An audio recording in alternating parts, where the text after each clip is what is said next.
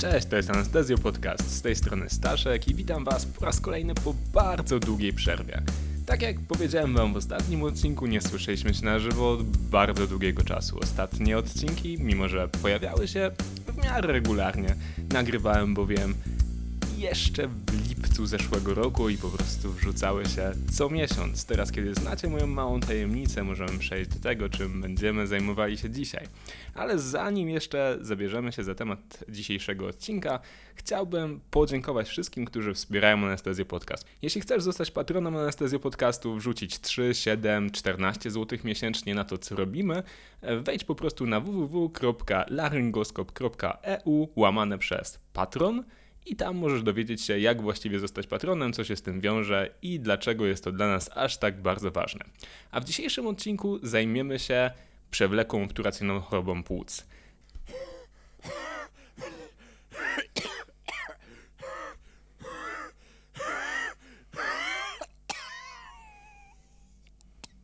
Szansa, że usłyszymy coś takiego na wizycie anestezjologicznej jest powiedzmy relatywnie niewielka e, w momencie, kiedy przyjmujemy pacjenta w naszym gabineciku, ale już w momencie, kiedy jesteśmy na dyżurze i coś zaczyna się dziać, właściwie może być tak, że pacjent, który przyjeżdża do nas i chce położyć się na bloku operacyjnym, albo tym bardziej na intensywnej terapii, przyjeżdża do nas z zaostrzeniem.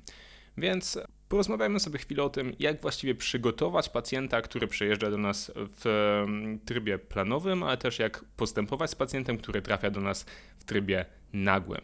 Więc e, zacznijmy od tego, że ponieważ nie wszyscy słuchają odcinków anestezji podcastu od początku do końca, to zrobimy sobie tak zwane too long didn't listen. Nasz głosowy odpowiednik tego, jak postępujemy ze zbyt długimi artykułami w internecie. No więc POHP to choroba, która jest postępująca, przewlekła i charakteryzuje się ograniczeniem przepływu wydechowego. Myślę, że o tym wszyscy wiemy, że każdy potrafi odczytać wykres spirometrii, który wygląda jak e, hamburger w przypadku POHP. Natomiast jest to, choroba, jest to choroba przewlekła, która jest z naszego punktu widzenia bardzo istotna. Leczenie POHP opiera się na po pierwsze ograniczeniu palenia tytoniu, który jest głównym sprawcą tego całego zamieszania, na terapii inhalacyjnej, na rehabilitacji płucnej oraz na wczesnej terapii zaostrzeń. Przy zaopatrzeniu anestezjologicznym skupiamy się na kilku rzeczach. Po pierwsze na optymalizacji w okresie, w całym okresie okołooperacyjnym, ale też na wykorzystaniu technik regionalnych, kiedy tylko jest to możliwe. W przypadku, w którym jednak decydujemy się na przeprowadzenie znieczulenia ogólnego, wentylacja mechaniczna takiego pacjenta może być ciężka. Wymaga ona zwrócenia uwagi na możliwość powstania tzw. Tak autopipu, czy tam intrinsic PEEP z angielskiego, czyli po prostu powietrza zalegającego w płucach i dopychanego z każdym kolejnym wdechem, który damy, dajemy pacjentowi, co może powodować barotraumę, wolutraumę e, i różne inne historie związane z załamaniem e, sercowo-naczyniowym. Zaczniemy więc od e, patofizjologii POHP. Jak działa ta choroba? Po pierwsze, ta choroba dotyka centralnych i obwodowych dróg oddechowych, czyli mamy pacjenta, który pali, tam dzieją się różne reakcje zapalne, które mocniej lub mniej interesują anestezjologa, ale efekt jest taki, że zarówno centralne, jak i obwodowe drogi oddechowe są dotknięte. Dotknięta jest co więcej też parenchyma płuc, ale też naczynia płucne. I to wszystko prowadzi do ciężko odwracalnego zwężenia dróg oddechowych. Mięśniówka remodeluje się, komórki wydzielające śluz obecne są w większej ilości, no i powstają te zmiany naczyniowe, które prowadzą do powstania nadciśnienia płucnego. O tym, że nadciśnienie płucne to wróg każdego anestezjologa, mam nadzieję, że już wiemy, bo słuchaliśmy podcastu o nadciśnieniu płucnym, więc wiemy, że pacjent z POHP, który dodatkowo rozwinie nadciśnienie płucne, to jest już absolutny no, anestezjologiczny dramat. Najważniejszy czynnik ryzyka, tak jak już mówiliśmy, to jest tytoń, ale okazuje się, że genetyka również odgrywa rolę w powstawaniu POHP. Badanie, które nazywało się COPD Gene, e, zidentyfikowało gen, który nazywa się FAM13A i który jest związany z dziedziczną podatnością na przewlekłą obturacyjną chorobę płuc. Zapalenie małych dróg oddechowych to jest największy problem w tej chorobie. Mamy więc obstrukcję i mamy tak zwany air trapping, czyli pułapkę powietrzną, które powodują dynamiczną hiperinflację. Te płuca są więc rozszerzone z powodu zbyt dużej ilości powietrza, które w tych płucach jest, no i oczywiście to prowadzi do rozedmy. Jaki jest efekt tego wszystkiego? Efekt jest taki, że to, co nas jako anestezjologów bardzo interesuje, czyli współczynnik wentylacji do perfuzji, jest u takich pacjentów bardzo słaby. Słabsza jest też dyfuzja gazu, bo tworzymy dodatkową barierę, no i w pęcherzykach płucnych mamy hipowentylację, czyli pęcherzyki są słabiej wentylowane, dodatkowo te gazy, które docierają do pęcherzyków, słabiej przechodzą do krwi. No i dodatkowo to, że mamy słaby współczynnik wentylacji do perfuzji, czyli te obszary trochę lepiej wentylowane nie dostają aż tyle krwi, a trochę gorzej wentylowane tą krew, krew też dostają. Efekt ogólny jest taki, że ten współczynnik wentylacji do perfuzji wynosi mniej niż 0,8, czyli mniej niż w prawidłowych płucach, no i ten pacjent rozwija hipoksję. Pacjenci z POHP mają również niejasnego pochodzenia zapalenia ogólnosystemowe i to powoduje m.in. utratę masy ciała. Kiedy pacjent z POHP traci masę ciała, jest to niekorzystny czynnik prognostyczny, czyli jeśli widzimy takiego pacjenta przygotowując go do operacji, to musimy zdawać sobie sprawę z tego, że ten pacjent sprawi nam trudności. Jak rozpoznaje się w ogóle POHP? Chociaż teoretycznie nie jest to zadanie anestezjologa i pacjent, który przychodzi do nas powinien mieć już takie rozpoznanie postawione, no to wiadomo, że nie zawsze pacjenci chodzą do swojego lekarza rodzinnego tak często jak powinni, a też nie, nie zawsze ten lekarz rodzinny zwróci uwagę na to, na co powinien. Jeśli chodzi o rozpoznanie POHP, mamy w sumie dwie główne organizacje międzynarodowe, które zajmują się e, POHP jako chorobą. No i tak powiedzmy, z której zaleceń ja korzystam, to jest organizacja, która nazywa się GOLD. I Gold mówi o tym, że POHP podejrzewamy u pacjentów, którzy mają powyżej 35 roku życia, są palaczami, mają zadyszkę przy wysiłku, produkują wydzielinę, odkrztuszają wydzielinę, mają częste zapalenie oskrzeli albo świsty w zimie. Spirometrię jako badanie wykonuje się dwa razy. Wykonuje się ją zarówno po rozpoznaniu, jak i przy ewentualnej silnej poprawie przy terapii. Dlaczego? Dlatego, że będzie to służyło do diagnostyki różnicowej z astmą. Jeśli pacjent bardzo dobrze poprawia się na lekach, to prawdopodobnie ma astmę. Jeśli poprawia się gorzej, no to prawdopodobnie jest to POHP, które ma ciężej odwracalną obturację niż większość e, przypadków astmy. Więc jak to rozpoznajemy? Rozpoznajemy tak, że dajemy wziewny lek bronchodylatacyjny i jeśli ten wskaźnik Tifeno, czyli FF1 przez e, FVC wynosi mniej niż 70%, no to możemy mówić o rozpoznaniu przewlekłej obturacyjnej choroby płuc. I teraz Gold dzieli to POHP na cztery główne stadia, na 1, 2, 3 i 4. Lekka obturacja jest wtedy, kiedy FEV1 wynosi więcej niż 80%. E, e, umiarkowanie ciężka to jest 50% do 80%, Gold 3 to będzie 30% do 50% i Gold 4 to jest FF1 poniżej 30%, chociaż być może nie powinienem o tym mówić takim lekkim tonem głosu, bo sytuacja w przypadku pacjenta z nasileniem POHP Gold 4 wcale taka lekka nie jest. Jak ci pacjenci się leczą? Przede wszystkim tym pacjentom zaleca się rezygnację z palenia tytoniu, co wcale nie jest takie proste, jak mogłoby się wydawać. Ci pacjenci stosują też wziewne leki. Te leki należą do, do kilku kategorii, które zapewne znacie, a dla przypomnienia są to betamimetyki, są to leki antycholinergiczne, mogą to być też leki które należą do innych kategorii, nowszych kategorii. Ci pacjenci mogą też brać sterydy, mogą brać teofilinę i tak dalej, i tak dalej.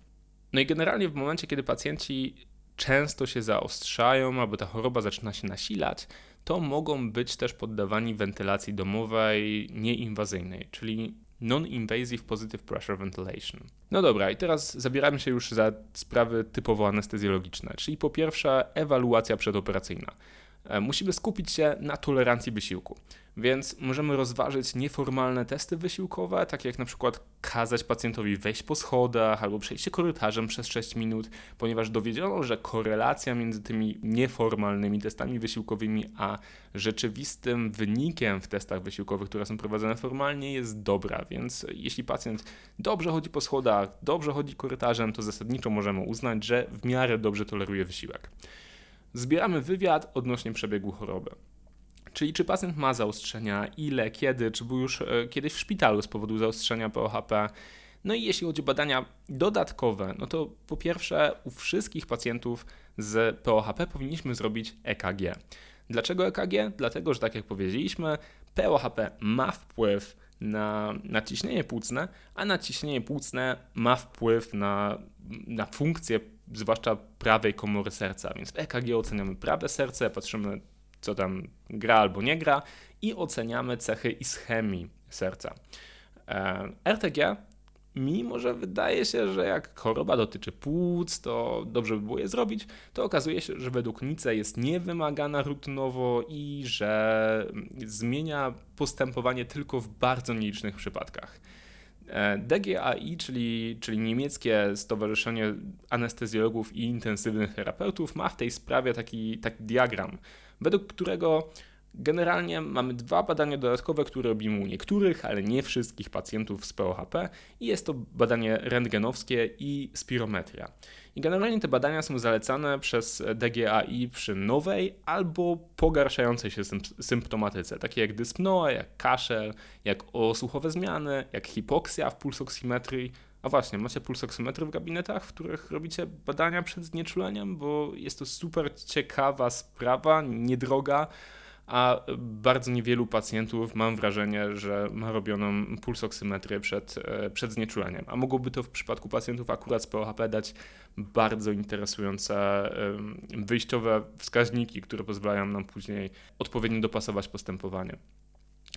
No więc w tych przypadkach DGAI zaleca zrobić e, dodatkowe badanie, spirometrię i, i rentgena, Natomiast metaanaliza wykazuje, że tylko 0,1% wszystkich przedoperacyjnych zdjęć płuc miało jakikolwiek wpływ na decyzję o postępowaniu anestezjologicznym. Czyli robimy 1000 zdjęć i u jednego pacjenta to zaważy naszej, na naszej decyzji o czymkolwiek. U 999 pacjentów będziemy sobie mówili: OK, mam rentgena, jestem kryty, ale właściwie nic z tego więcej nie wynika. Więc jeśli kierujesz się tak naprawdę tym, co może być potrzebne dla ciebie przy podejmowaniu decyzji, no to być może zdjęcie klatki piersiowej przed operacją u pacjentów z POHP, no możesz rozważyć, czy robić twoja decyzja. Jeśli chodzi o rzucanie palenia, to jest też bardzo ciekawa sprawa, bo mówiono o tym, że rzucanie palenia generalnie opłaca się 8 tygodni przed operacją albo więcej niż 8 tygodni przed operacją. Dlaczego? Wyszliśmy z takiego założenia, ponieważ okazało się, że niektóre badania sugerowały, że rzucenie palenia mniej niż 8 tygodni przed operacją generalnie zwiększa ryzyko komplikacji. Ale okazało się, że badania te zostały powtórzone w różnych innych specjalizacjach niż kardiochirurgia, która jako pierwsza te badania przeprowadziła. I okazało się, że nie stwierdzono takiej zależności, więc obecnie większość centrów zaleca, zaleca rzucanie palenia niezależnie od interwału, który pozostał e, od operacji. Generalnie ten moment przed operacją, kiedy my jako anestezjolodzy rozmawiamy z pacjentem, to jest dla pacjenta moment ważny, który globalnie może wiązać się z większą E, z większym prawdopodobieństwem, że ten pacjent palenie rzuci. Dlaczego? No bo jest przed operacją, za chwilę będzie leżał na stole, za chwilę może się po tej operacji nie obudzić. My wiemy jako anestezjolodzy, że ryzyko, że ktoś nie wstanie po znieczuleniu jest relatywnie niskie, ale pacjenci tego do końca nie wiedzą i cały czas jeszcze trochę znieczulenia się boją, nawet jeśli twierdzą, że absolutnie nie.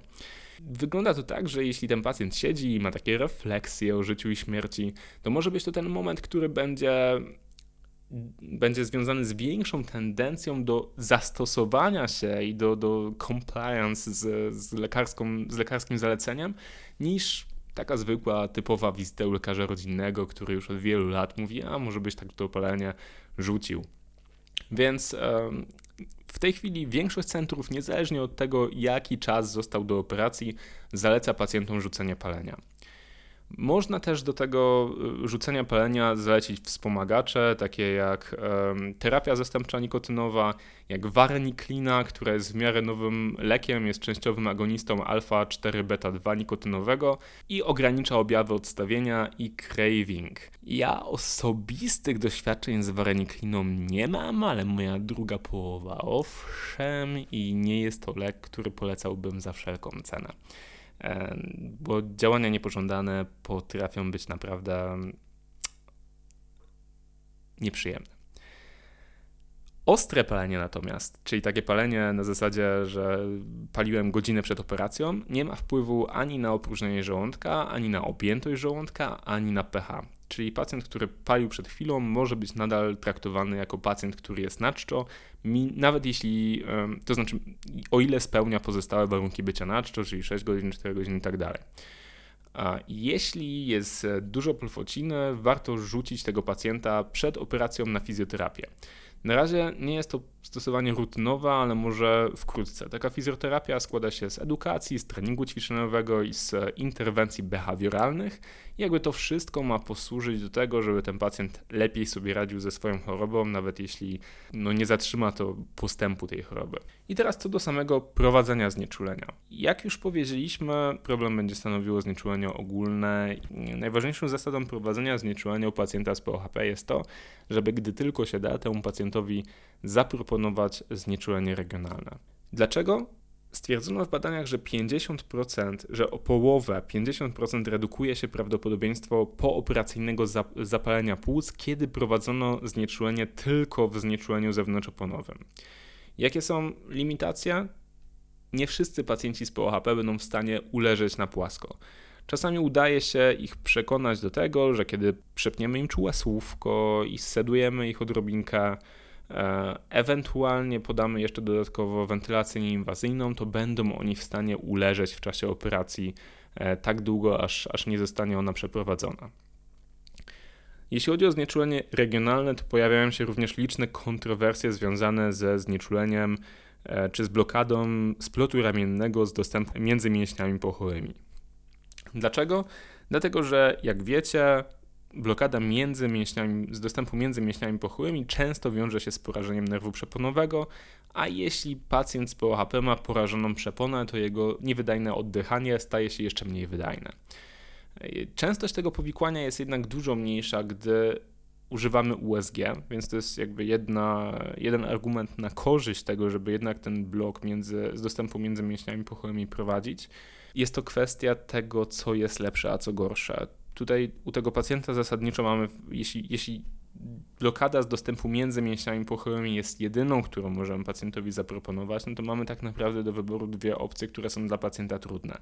Opcja trudna blokada regionalna i opcja trudna znieczulenie ogólne. Jedno i drugie ma swoje wady, które u pacjenta w, z POHP będą się silniej wyrażały i jest to kwestia no, trochę rozmowy z pacjentem, trochę decyzji anestezjologa, co tutaj będzie zaproponowane jako lepsze. Jeśli decydujemy się na znieczulenie ogólne, no to będziemy prowadzili intubację i wentylację pozytywnym ciśnieniem. To wszystko może doprowadzić do licznych komplikacji. Komplikacje typu laryngospazm, bronchospazm, niestabilność e, krążeniowa, barotrauma czy hipoksemia. Jeśli już decydujesz się na znieczulenie ogólne, to powinieneś bardzo szeroko stawiać wskazania do pomiaru dotętniczego ciśnienia krwi, dlatego że u tego pacjenta przy samym wprowadzeniu do znieczulenia już może się okazać, że spadek ciśnienia krwi i, i problemy, które są związane z układem sercowo-naczyniowym powodowane przez wentylację mechaniczną będą wymagały leczenia. Dostęp e, do tętnicy jest Ci potrzebny też do tego, żebyś robił czy robiła powtarzalną gazometrię. Też super ważną u pacjentów z POHP, ponieważ wentylacja mechaniczna jest u nich trudna i potrzebujemy kontrolować e, nie tylko na poziomie wydychanych gazów, czy nasza wentylacja mechaniczna odnosi upragniony skutek. Co jest też ciekawe u pacjentów z POHP i co pokazały różne badania, to jest e, to, że przy respiratoroterapii, zwłaszcza długotrwałej, ale no, teoretycznie efekty mogą być widoczne nawet jeśli stosujemy wentylację mechaniczną przez krótki czas, jak na sali operacyjnej, w czasie tej respiratoroterapii następuje proteoliza mięśnia przepony. Efekt jest zależy jest zależny od różnych rzeczy, między innymi od samego prowadzenia wentylacji, ale przede wszystkim, chyba w największym stopniu, jest zależny od tego, jakiego leku zwiotczającego mięśni używamy. I okazuje się, że jeśli użyjemy rokuronium, to ten efekt proteolizy, które osłabia mięsień przepony, jest silniejszy niż wtedy, kiedy używamy atrakurium i cisatrakurium. Także jest to argument, który mówi o tym, że u tych pacjentów być może lepiej zdecydować się na te właśnie leki. No i sam respirator. Większość problemów, które spotykamy przy znieczuleniu pacjenta z POHP można wytłumaczyć tym, że nasza respiratoroterapia powoduje powstanie dodatniego ciśnienia w klatce piersiowej. I tak jak pacjent, który ma POHP, nie ma problemu z wdechem, bo podając mu powietrze, powietrze z zewnątrz, generalnie rozszerzamy mu te, te skurczone skrzela, tak na wydechu ten pacjent ma ograniczony przepływ przez drogi oddechowe i wydech jest wolniejszy niż u przeciętnego pacjenta. Efekt jest taki, że my podajemy wdech, tak jak u każdego pacjenta. Pacjent zaczyna wydychać, ale robi to bardzo powoli i zanim jest gotowy ze swoim wydechem, wyde powiedzmy, że, że ma jeszcze 100 ml powietrza w płucach, to znaczy FRC, no bo wiadomo, że RV zostaje tam zawsze, ale powiedzmy, że nie skończył jeszcze wydychać tego, tego wdechu, który mu podaliśmy, my już podajemy następny wdech, czyli dopychamy go i podajemy te 500 ml, które chcieliśmy podać, na 100, które on jeszcze miał w płucach. Czyli bez sensu. Pacjent już ma 600, a nie, e, a nie 500, które chcieliśmy, żeby miał. Natomiast on znowu zrobi wydech 400 czy 450 i mu podamy następne 500. Tak? I kiedy to, te, to zjawisko nawarstwia się z kolejnymi oddechami, to mówimy o tak zwanym autopipie albo breath stacking. Największe wyzwanie związane z wentylacją mechaniczną pacjentów z POHP. Jakie będzie to powodowało problemy?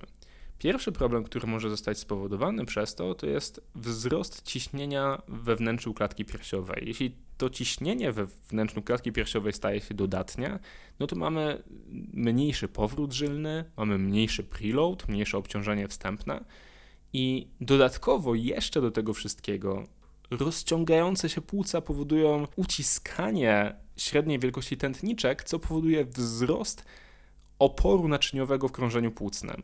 Czyli dodatkowo nie dość, że prawa komora serca dostaje mniej krwi, bo ma mniejsze obciążenie wstępne, to jeszcze ma większe obciążenie następcze związane z pompowaniem przez uciskane tętniczki. Jeśli chcemy uniknąć tego breath stacking, to musimy zdecydować się na jedną ze strategii. Generalnie ważne jest to, żebyśmy wydłużyli czas wydechu tego pacjenta. Czyli możemy albo zmniejszyć objętość oddechową, dawać pacjentowi mniej powietrza, które będzie krócej wydychał. Albo, co robimy częściej, możemy zmniejszyć liczbę wdechów na minutę, zmniejszyć to respiratory rate i powiedzmy z 12 przejść na 8, co doprowadzi do adekwatnego wydłużenia fazy wydechowej na każdym oddechu. Albo, co również możemy zrobić, to jest to, żeby, żeby podawać tyle samo wdechów, co chcieliśmy podawać, ale żeby zwiększyć, a właściwie zmniejszyć ten współczynnik wdechu do wydechu, czyli I do E, e ratio. Tak jak u normalnego pacjenta fizjologicznie wynosi on 1 do 2, tak u pacjenta z POHP będziemy chcieli go wydłużyć do 1 do 3, do 1 do 4. Przy czym to też nie jest postępowanie, które jest pacjentowi tak obojętne. Dlaczego? Dlatego, że jeśli mamy 12 oddechów na minutę, to oznacza, że każdy cykl wdechu i wydechu trwa 5 sekund, tak? Bo 5 razy 12, 5 sekund razy 12 oddechów na minutę to jest 60 sekund, czyli tyle, ile ma minuta.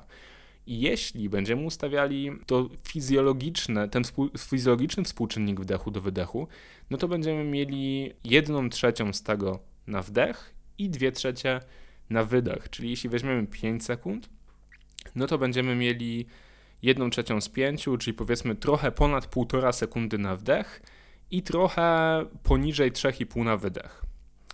Jeśli natomiast weźmiemy ten współczynnik, który wynosi 1 do 4, no to będziemy mieli na 5-sekundowym cyklu oddechowym będziemy mieli 1, 1 sekundę na wdech i 4 sekundy na wydech. Co to oznacza, że tak jak na wdech mieliśmy jedną, e, tam ponad 1,5 sekundy, teraz mamy 1 sekundę, czyli przynajmniej o 1 trzecią mniej i w tym samym czasie, w tym sensie w tym krótszym czasie chcemy podać taką samą objętość oddechową, Czyli będzie to wymagało większego przepływu. A w jaki sposób my, jako anestezjolodzy, powodujemy przepływ przez drogi oddechowe?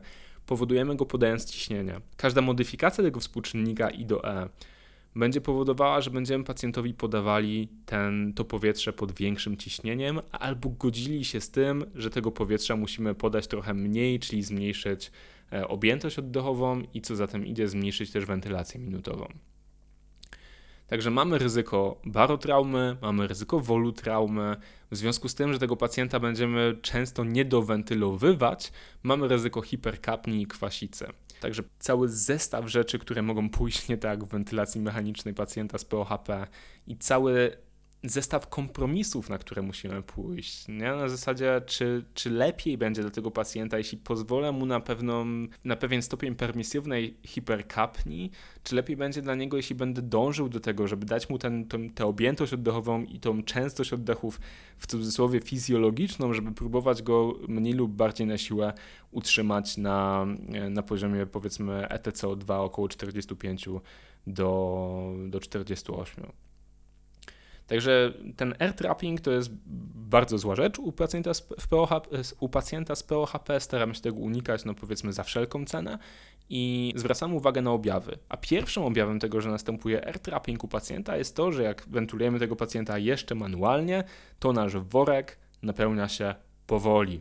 Nie? Czyli nie ma tego tak, takiego wrażenia, że dałeś wdech, puszczasz worek, on niemal natychmiast się napełnia, tylko jest raczej tak, że dałeś wdech, puszczasz worek i to powietrze wraca powolutku. No i wentyl, jeśli wentylujesz pacjenta mechanicznie i jesteś na wentylatorze, to jakby to, co będziesz widział na krzywej dwutlenku węgla, to jest to, że, przepraszam, na krzywej przepływu, to jest to, że, że powietrze wydechowe, czyli ten wykres jakby na dół od zera, nie dotyka do linii tej ISO, nie dotyka do, do, do linii zerowej podczas końca wydechu, czyli jakby ty podajesz następny wdech na wydech, który się jeszcze nie skończył. I to widać na wykresie. Jeśli chcesz zobaczyć, jak to wygląda na wykresie, to zapraszam Ciebie do tego, żebyś, e, żebyś przeczytał, przeczytała e, notatki, które zostawiam do tego odcinka podcastu i tam znajdziesz odpowiednie, odpowiedni wykres, który pokazuje dokładnie, jak to, jak to powinno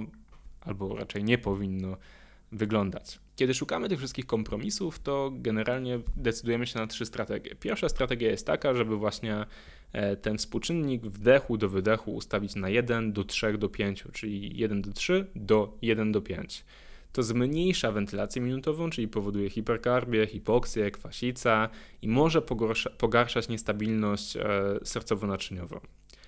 Druga strategia to podanie zewnętrznego pipu. To wydaje się być trochę kontraintuicyjne, no bo jak to jest, że kiedy problemem pacjenta jest to, że on ma jakiś autopip, to ja podaję mu pip z zewnątrz.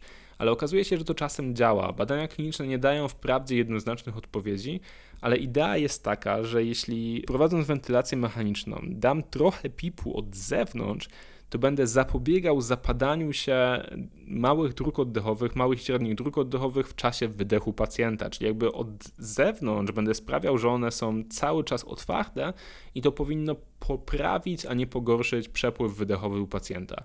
Tak jak mówię, mało badań klinicznych, które dawałyby jednoznaczne odpowiedzi. Jest to strategia, której można spróbować, ale efekty nie są gwarantowane. No i trzecia opcja jest taka, że jeśli pacjent ma bronchospazm, czyli kurczę skrzeli, które możesz wysłuchać albo, albo zobaczyć na twoim, na twoim aparacie do znieczulenia, no to wtedy należy albo pogłębić znieczulenie, bo zbyt, zbyt e, powierzchowne znieczulenie często jest e, powodem tego, że następuje ta komplikacja, albo możesz podać e, dylatory, czyli chociażby beta-2 mimetyki, które możesz podać nawet do ruki intubacyjnej. W miarę możliwości, jeśli tylko jest to możliwe, powinien stosować u tego pacjenta ciśnienia nie przekraczające 30 mB i objętość oddechową od 6 do 8 ml na kilogram idealnej masy ciała, czyli nie, nie bierzemy u pacjenta, który ma 250 kg, 250 kg, tylko obliczamy sobie, ile on powinien ważyć ze, wzrostem, który ma i z płcią, której jest posiadaczem i um, wówczas obliczamy odpowiednią objętość oddechową, którą powinniśmy u tego pacjenta stosować. Także tak jak mówiłem, przy bronchospazmie szybko działające beta-2 mimetyki przez rurę, ewentualnie można podać sterydy dożylnie, albo można spróbować również beta-2 mimetyków podskórnie. Na przykład e, lekiem, który można stosować jest terbutalina, którą można zastosować w dawce od 0,25 do 0,5 mg podskórnie. Po około 10 do 15 minutach ona powinna skutecznie e, bronchospazm wyleczyć. No i ekstubacja. Ekstubacja jest drugi krytyczny moment w znieczuleniu ogólnym pacjenta z POHP. Przed ekstubacją należy tego pacjenta zoptymalizować. Relaksometria, czyli mierzenie zwiotczenia jest u tego pacjenta absolutnie niezbędna, czyli mamy TOF, Train of 4 i chcemy żeby ten TOF wynosił powyżej 90%. Dopiero wtedy mówi, możemy mówić o tym, że działanie leków zwiotczających jest już na tyle nieistotne, że ten pacjent poradzi sobie prawdopodobnie po ekstubacji. Możemy zrobić gazometrię, zobaczyć, czy ten pacjent sobie już oddechowo radzi. Zapewniamy odpowiednią e, temperaturę ciała, czyli nie chcemy mieć pacjenta w hipotermii, bo jeśli będziemy mieli pacjenta w hipotermii, to będziemy mieli shivering, czyli to drżenie pooperacyjne, które powoduje zwiększone użycie tlenu, może prowadzić też do, do komplikacji związanych z niedokrwieniem mięśnia sercowego. Zapraszam do odcinka okołooperacyjny zawał serca. Także shivering to jest coś, czego absolutnie chcemy unikać. Można podać beta-2 mimetyki do rurki ekstubacyjnej przed ekstubacją. To jest, to jest postępowanie, które ma relatywnie niewiele prac, które dowodziły jego skuteczności, ale te, które o tym mówią, wydają się być obiecujące. Pacjentów, którzy mają POHP, możemy ekstubować albo na powietrze atmosferyczne, albo możemy zrobić trik i ekstubować ich bezpośrednio na wentylację nieinwazyjną. I jest duże badanie, które mówi o tym, że jeśli ekstubujemy tych pacjentów bezpośrednio na NIF, to zmniejsza to ryzyko komplikacji u tych pacjentów, którzy mają wysokie ryzyko. I co do opieki pooperacyjnej, już kończymy, obiecuję. Długo nie było jednolitej definicji tego, co stanowiłoby komplikacje oddechowe. W 2015 roku, ESA i ESICM opublikowały tak zwane EPCO, czyli European Perioperative Clinical Outcome, E, czyli taki zestaw czy wykaz pooperacyjnych komplikacji m.in. płucnych. Typowe komplikacje to są infekcje oddechowe, niewydolność oddechowa, wysięg opłucnej, atelektazje, odma, bronchospazm, aspiracyjne zapalenie płuc. Czynniki ryzyka zostały podzielone na związane z pacjentem, z operacją oraz ze znieczuleniem. W Katalonii opracowano taką skalę, która nazywa się ARISCAT, czyli Assessment of Respiratory Risk in Surgical Patients in Catalonia i to badanie zostało walidowane zewnętrznie. Pytanie jest tylko takie. Wiadomo, że możemy próbować ocenić ryzyko komplikacji oddechowych u każdego pacjenta przed operacją, ale na ile to ma wpływ na to, co realnie z tym pacjentem zrobimy, pozostaje dyskusyjne. Dlatego kalkulatory kalkulatorami, ale często trzeba zdać się trochę też na common sense, na doświadczenie swoje własne i, i wiedzieć, e, czy też spróbować przewidzieć, na ile to zaawansowanie choroby u pacjenta, jego choroby towarzyszące mogą po prostu skutkować różnymi powikłaniami po operacji. Często u tych pacjentów jest też hipowentylacja po operacji, więc na to trzeba zwracać uwagę. No i wykazano, że e, jeśli pacjenci są poddawani fizjoterapii, częstemu odsysaniu wydzieliny i nebulizują roztwór soli fizjologicznej, to mają mniej niewydolności oddechowej. I ostatnia rzecz, czyli analgezja pooperacyjna, zwłaszcza znieczulenie zewnątrzoponowe, to wszystko zmniejsza też ilość komplikacji oddechowych, które pojawiają się po operacji u pacjentów z POHP. Czyli podsumowując, mamy pacjentów z POHP, którzy mają problemy podczas operacji. Generalnie POHP to ciężka choroba postępująca i przewlekła i ma ona duży wpływ na znieczulenie. To, o czym najbardziej należy pamiętać, to to, że pacjentowi z POHP lepiej jest zaproponować znieczulenie regionalne niż znieczulenie ogólne. Jeśli już proponujemy znieczulenie ogólne, martwimy się trochę o tym, co się stanie z wentylacją mechaniczną, ponieważ ci pacjenci, pacjenci często rozwijają breath stacking, czyli auto-PEEP, e, który może też e, powodować duże problemy związane z nie z wentylacją mechaniczną samą w sobie, to też z hipoksją, kwasicą, hiperkarbią i niewydolnością krążeniowo-oddechową. I tego wszystkiego chcemy unikać. Mamy do tego strategie oddechowe czy wentylacyjne, które omówiliśmy.